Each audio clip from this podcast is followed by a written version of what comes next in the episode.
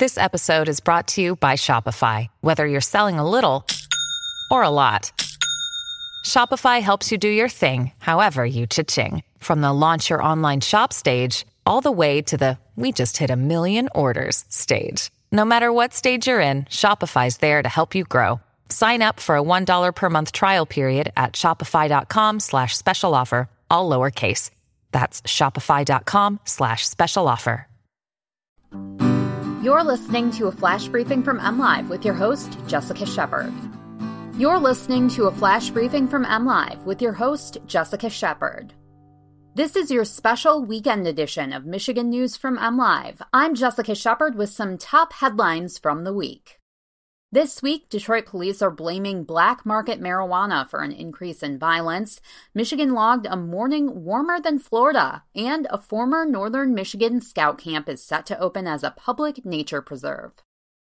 Detroit is likely to extend a ban on recreational marijuana businesses in Michigan's largest city until at least March 31st. That announcement came on Tuesday, the same day Detroit Police Chief James Craig blamed black market marijuana for most of the city's increased violence this year, including a total of 17 homicides and 32 non fatal shootings. By 2015, there were an estimated 150 plus unlicensed marijuana dispensaries operating inside Detroit's 140 square mile border. While increased enforcement has impacted the proliferation, many unlicensed businesses continue to operate, whether from brick and mortar buildings or otherwise, Detroit police say.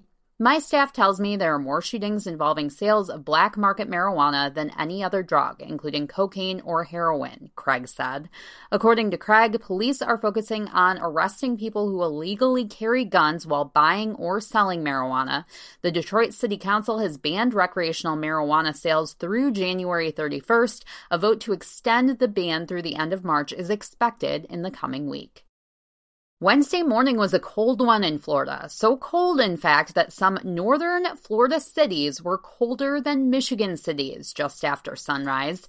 While some Florida locales logged a temperature of 30 degrees at 8 a.m. Wednesday, Traverse City was registering a temp of 31 degrees, and Ludington was at 32 degrees. The further south you are in Michigan, the warmer it was.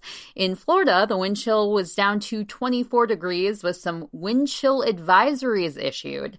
It was so cold, iguanas were losing consciousness and falling out of trees. Of course, the freezing temperatures didn't last long down south as Friday morning was in the 50s for those Floridians and the Michigan snowbirds who head south each winter to avoid our freezing temps.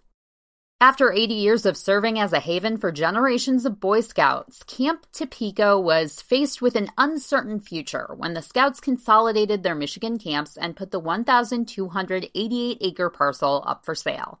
But now the pristine piece of land and its wildlife will be protected as a public nature preserve after a three year, nearly $4 million fundraising campaign by the Grand Traverse Regional Land Conservancy to purchase the property.